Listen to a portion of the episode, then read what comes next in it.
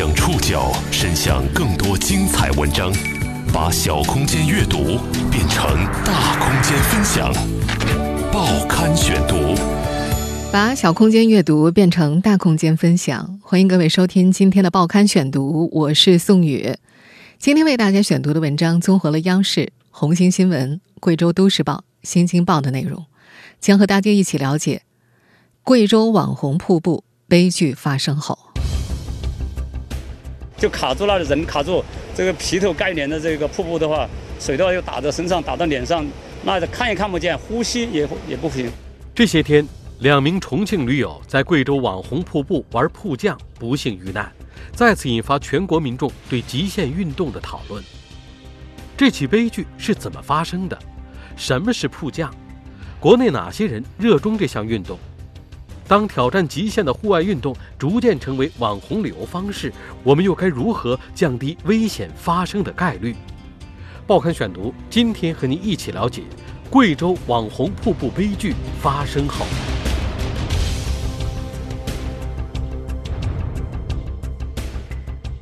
8月25号，经过40多个小时的紧张救援，被困在贵州省安顺市关岭县境内的滴水滩瀑布半中央的两名重庆驴友终于被运送到了瀑布对岸。遗憾的是，他们早已经不幸遇难了。这起悲剧发生在8月23号下午，那天来自湖南、重庆等地的6名驴友在滴水滩瀑布探险时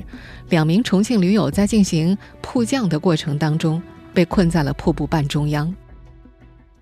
悲剧发生时，同行驴友侯先生正负责航拍，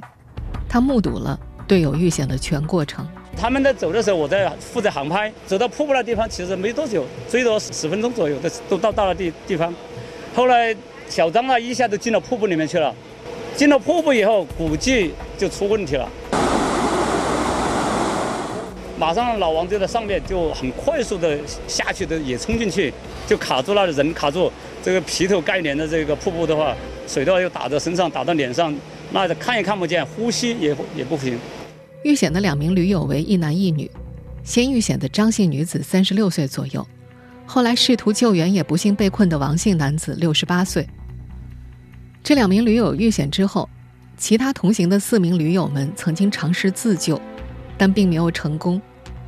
同行者猜测，可能是下降过程当中两人的绳索发生了缠绕，导致2人遇险。我们只能猜测，现在不清楚具体的是什么原因。事发当晚8点，同行者拨打了报警电话。警方赶到现场的时候，天已经黑了，没有办法看清楚现场的情况。一直到第2天凌晨5点才发现2名被困者的位置，随即展开了救援。因为救援难度实在太大了，关岭县当地的救援人员只能向贵州蓝天救援队求助。贵州蓝天救援队队长王毅介绍，他们是24号凌晨2点接到消息之后赶往现场救援的。从网络流传的航拍画面中可以看到，410米高的滴水滩瀑布共分为3层，2名遇险驴友一上一下悬挂在瀑布顶层靠左侧的位置。女性被困的位置大约在距离瀑布3层平台水潭60米处，男性大约在140米处。湍急的水流从他们的周遭流下，激荡起白色的水花。贵州蓝天救援队队长王毅说，在救援的过程当中，最大的困难就是瀑布水流量大，一旦救援人员靠近奔涌而下的水流时，巨大的水雾会遮挡住他们全部的视线。然后当时呢，这个水特别的大，然后人呢是完全覆盖在这个水幕后面的，外面你根本看不到人，所以当时呢对这个人员的定位也费大点周折。然后最后呢到中午这个太阳出来，然后光线清晰了，然后水位呢也退了一些，那样基本上可以定位到人在哪儿。你到了瀑布下方，你们就能清晰地感受到，一没有视线，所有的视线全被水雾遮挡啊！你过去之后，马上眼睛就全部湿，然后戴眼镜也看不到，防水镜也不行。第二呢是呼吸没法呼吸，它是很浓的水雾，你每吸进去的每一口气，它都是水。再加上水温不停地冲刷，然后不停地带走你的体温，这个寒冷啊，要抵御寒冷。在2天的救援过程当中，救援队员们费尽周折，先将2名驴友下放到瀑布底部的水潭里，然后再从潭水中将2人打捞上岸。一直到25号下午3点左右，2名驴友的遗体才被运送到瀑布对岸。事发地贵州滴水滩瀑布位于关岭县境内，距离黄果树景区6公里。瀑布总高410米，是黄果树瀑布的6倍。早在2013年，贵州当地就有极限运动爱好者在这处瀑布挑战过瀑降。这2年，在抖音等短视频平台上，这处瀑布更是被网友们捧成了网红景点。8月25号，安顺市关岭县坡贡政法委书记汪克勇告诉前去采访的央视记者，这处瀑布属于还没有开发的野景区。我们滴水滩瀑布到目前为止是没有开发的，我们立了很多警示牌，比如像禁止游泳啊、禁止攀岩啊这一类似都有。那几个路友都从那边走了15个小时才到这个地方从下面下来的。警示牌没有拦住想要冒险的驴友们。根据红星新闻报道，涉事的6名驴友都是一个名叫蚩尤的户外俱乐部的成员。这个俱乐部来自湖南。去年这个户外俱乐部的其他成员曾经到此处进行过瀑降，但是当时水势很小。2014年曾经成功穿越过滴水滩瀑布的专业人士周元杰在接受红星新闻采访的时提到，在滴水滩瀑布进行瀑降对于专业人士来说是非常大的挑战，因为这个瀑布很凶险。2014年他和队友成功穿越滴水滩瀑布的时候选择的是秋季，他们绝对不会选择在雨季，因为雨季进入瀑布就等于是把自己和队友置身于危险之中。瀑布的水流量是非常大的，如果选择从瀑布中穿过的话，很有可能被超大水流冲击，溺水而亡。2名在贵州关岭县滴水滩瀑布遇难的驴友，让瀑降这一小众的极限运动进入公众视野。什么是瀑降？国内热衷这项运动的都是哪些人？瀑降运动存在哪些风险？报刊选读继续播出。贵州网红瀑布悲剧发生后，在距离贵州1000多公里的湖北宜昌，宜昌市户外运动与探险协会理事长邵峰是国内最早玩瀑降的户外人之一。根据邵峰的介绍，瀑降是溪降的一种，是由溯溪衍生出来的技术型户外运动项目。溯流而上的溯，溪水的溪，顾名思义，溯溪是顺着水流自下而上攀爬，而溪降则是借助专业器材自上而下穿越无人溪谷、深潭和瀑布的极限运动。而瀑降则是溪降的一种，主要是指在一个瀑布上借助绳索沿着瀑布下降的定点活动。在邵峰看来，瀑降吸引他的是来源于这项运动的挑战性，会促使他去思考，能够看到其他人看不到的风景，接触到瀑布当中那些隐秘的角落。从瀑布的顶端扔下一根100米长的攀山绳索，穿上防寒服的飞人从瀑布顶端一点一点地向下降落，期间既要抵御水流冲击，又要协调身体在光滑的峭壁上寻找下脚点。由于长期被瀑布冲击的石头非常的滑，长满了青苔，再加上溪水或者瀑布对下降者的冲击会影响下降者的判断力，所以溪降或瀑降比普通的岩壁下降更富变化，更具有挑战性。刚开始涉足这项运动的时候，邵峰他们对于瀑降并不了解，瀑降运动是从国外传过来的，国内的爱好者们接触这项运动并没有外国人帮助他们开拓线路和培训。早期的爱好者主要是通过国外网站的视频进行自学。在众多瀑降爱好者眼中，邵峰等人2005年穿越湖北宜昌壕沟的经历代表着中国瀑降项目的正式开始。邵峰说，溪降项目有2个基本特征，一是具有封闭性，二是有多个瀑布，需要多次使用绳索。而壕沟是一条有峡谷、有水流的线路，一旦进入无法中途退出。壕沟里还有多个瀑布，也正因为这儿瀑布众多，邵峰他们开始探索瀑降的玩法。那时他们和10多个户外老驴友组成了一个小团队，经常聚在一块训练和研究。他们主要通过国外网址和资料进行学习，逐步归纳了瀑降技术，并分为以下4类：个人装备、绳索项目、锚点和布线技术、救援能力等等。2年之后，经过系统训练的他们在10小时之内再次穿越壕沟。此后，瀑降逐渐在湖北宜昌的户外爱好者里开始普及。到了今天，在很多户外爱好者眼中，宜昌被称为国内的瀑降天堂。这里独特的喀斯特地貌和丰富的溪谷资源吸引了大量的户外探险者，至今已经发掘了近20条不同级别的瀑降线路。和邵峰的经历相似，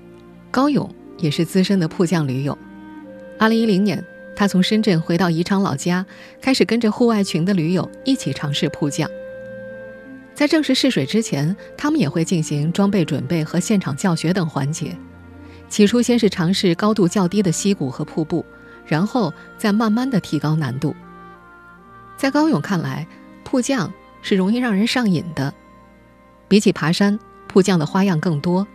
包括下降、跳坛子、滑滑梯等等，还经常能够看到常人难以见到的自然风光。除了体能之外，玩瀑降还需要一定的经济基础。高勇在自己玩瀑降的同时，也在出售和出租瀑降的全套装备，费用大概在2-3千元。此外还有保险、交通、领队费等费用。高勇透露，在瀑降运动的高峰期，他售卖瀑降装备的月收入可以达到7-8万元。在瀑降圈子里，大多是30-40岁的青年人。邵峰估计，全国范围之内经常玩瀑降的人可能有5000人左右。邵峰觉得核心圈子很小，但是这些人会带动一些偶尔玩的人，这个就无法估算了。2006年，邵峰辞去工作，成为专职的户外培训师，主要就是负责绳索培训和技术性救援。他还和10几个队友成立了3峡户外救援队。在他看来，救援能力是玩瀑降必不可少的保障。但他也透露，目前国内大部分的领队并不具备救援能力。邵峰也曾经发起过中国溪降大会，一次吸引了200-300名瀑降爱好者参与，他们聚在一起交流和比赛，共同探讨瀑降的新玩法。不过由于这项活动一直没有盈利，活动仅仅维持了4年时间就不再举办了。国内参与户外运动的人越来越多，但专业的却并不多。邵峰开始把全部的精力放在专业培训上。他办的5天瀑降培训班费用1980，目前注册过的学员有1400人。来自广州的黄淑慧是邵峰瀑降领队班的成员。这位女性是先接触溯溪，再学习绳索技术，随后再尝试兼具两者的瀑降项目。黄淑慧表示，爬山觉得不过瘾，就想玩溪谷。他们在平时会探索广州的从化和花都的溪谷。在宜昌瀑降的培训当中，他们学习了包括个人的通过技术、相关瀑降的系统技术，比如像怎么布线、怎么收绳等等，还要学习溪谷救援的内容。而参加培训的大多都是有一定户外经验的人。这类培训更加注重培养瀑降领队，他们会带领更多的人玩瀑降，进而推广瀑降运动。贵州瀑降的2位驴友遇难，让更多人意识到了瀑降的风险性。在专业人士看来，这次悲剧为什么会发生？爱好者们又该如何规避风险？报刊选读继续播出：贵州网红瀑布悲剧发生后。8月25号下午，贵州关岭县委宣传部的工作人员在接受媒体采访时透露，遇难2位驴友的死因目前还不确定，因为他们是被悬挂在水流当中的，是缺氧而死还是溺水而死，只能通过之后的解剖来了解。贵州黑库极限运动的总教练李明松这几天都在滴水滩瀑布参与救援。51岁的他是滴水滩瀑布瀑降线路的开辟者。在看到2名驴友的遗体被打捞上岸的时候，他哽咽着说，自己第一次见到这么惨的场面。我第一次看到这么惨的那种感觉，所以我当时我在里面的时候，真的，因为大家都是玩户外的嘛，所以你说是真的没想到。2013年，李明松和另外2位探险队员从滴水滩瀑布顶端成功降至霸陵河。贵州当地媒体曾经就此事进行过报道，提到他们是首批在滴水滩瀑布瀑降成功的人。在之前这段采访视频里，李明松说，他没想到在自己开发的线路上会发生这样的悲剧。因为我开辟我自己的线路，我想到是贵州有一条起码可以上4到5星级的这种线路，我们应该去好好的珍惜。但是没想出这种事情，真的，我这么多年玩护腕，面临死亡我都没有这么难过，因为我看到他们一个王老师，还有一个很年轻的一个女孩，就在水上这样飘着几天，所以心里面也很难过，全身都是紫青块紫一块的，对那些岩石撞击的。按照李明松的设计，滴水滩瀑布的正确瀑降线路应该是从瀑布侧面的岩壁下降。我们在前面也说了，总高410米的滴水滩瀑布分为3层，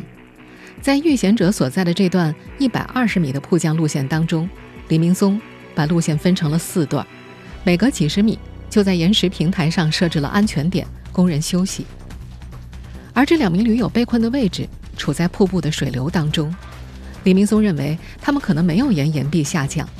这样瀑降者就会直接暴露在强劲的水流下，更加危险。李明松还表示，只有一种瀑布可以在水流当中瀑降，这类瀑布水势一般不大，水流和岩壁是贴在一起的，而滴水滩瀑布显然不属于这类瀑布。这个夏天发生在贵州滴水滩瀑布的悲剧，不仅让圈外人第一次大范围了解到了瀑降这项运动，也再次掀起了针对极限运动的全民讨论。随着近些年来极限运动的不断普及，它逐渐成为一种网红旅游方式，不管是个人还是景区，都在尝试这种新的旅游业态。什么网上直播极限运动、打卡挑战极限运动，正在成为一些人非常喜爱的新运动方式。在社交媒体，尤其是短视频平台上，经常会出现跟风打卡的现象。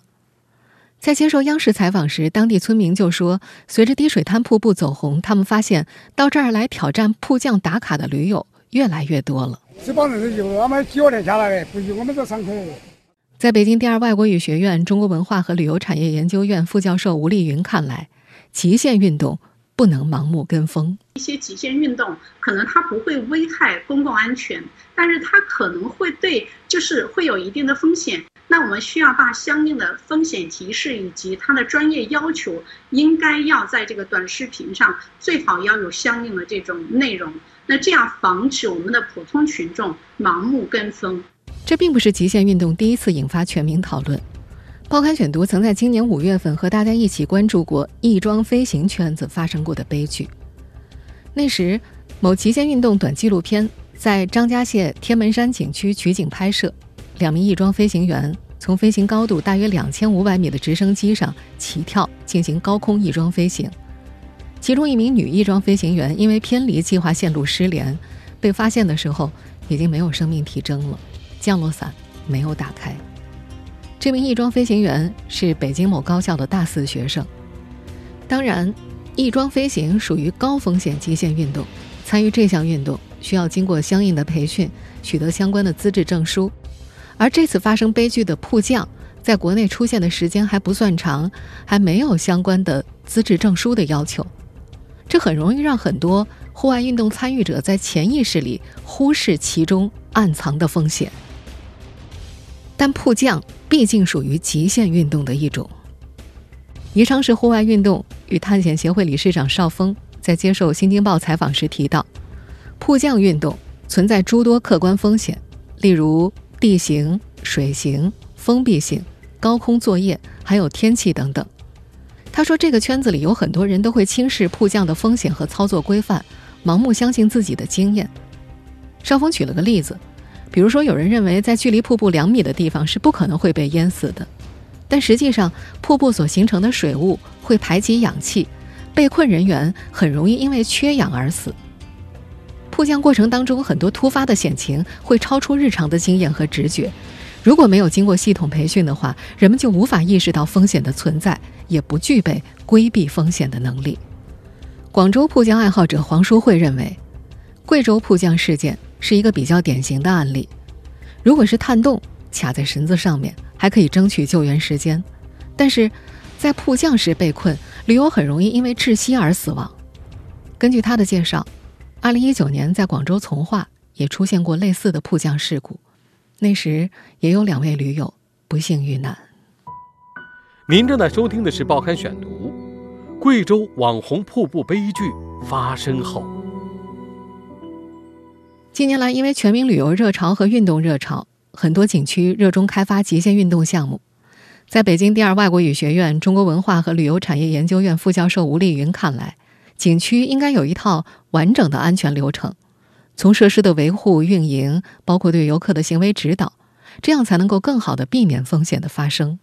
对于这个很多的，不管是这个攀岩啊，还有就是滑雪啊等等啊，有很多场所其实都有专业的技术要求。第二个非常重要的就是我们现场一定要有持有相应证书的有资质的指导人员以及安全救护人员，因为像攀岩或者是蹦极，它本身对于参与者的要求不是特别高，但是它对于指导者，他们应该是持证上岗的。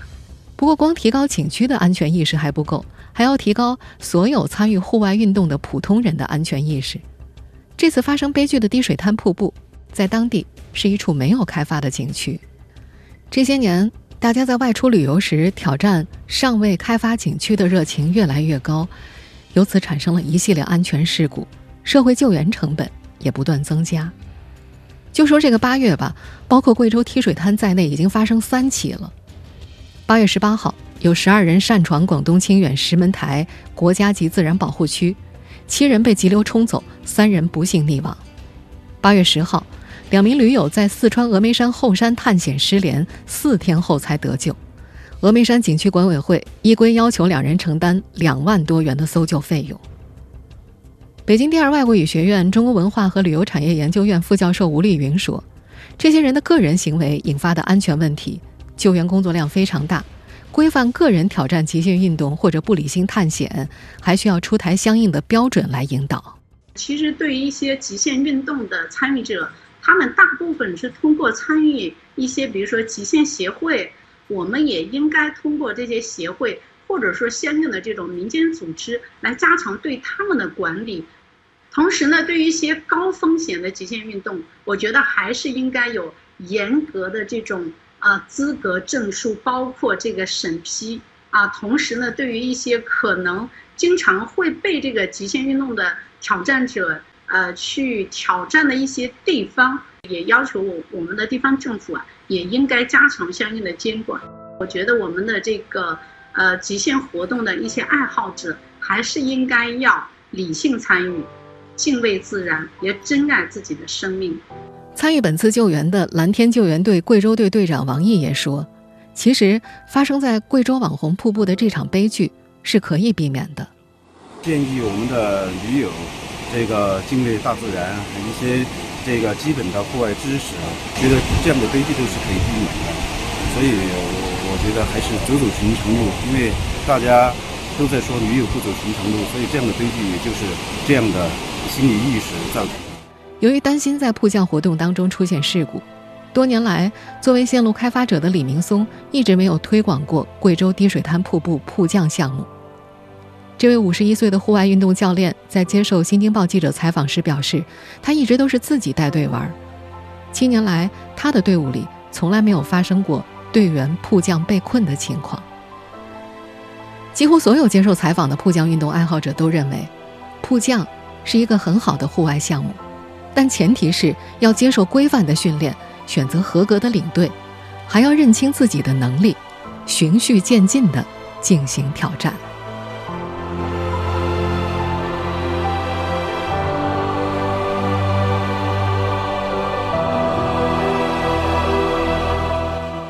听众朋友，以上您收听的是《报刊选读》，贵州网红瀑布悲剧发生后，我是宋宇，感谢各位的收听。今天节目内容综合了央视、红星新闻、贵州都市报、新京报的内容。收听节目复播，您可以关注报刊选读的微信公众号，宋宇的报刊选读。我们下期节目时间再见。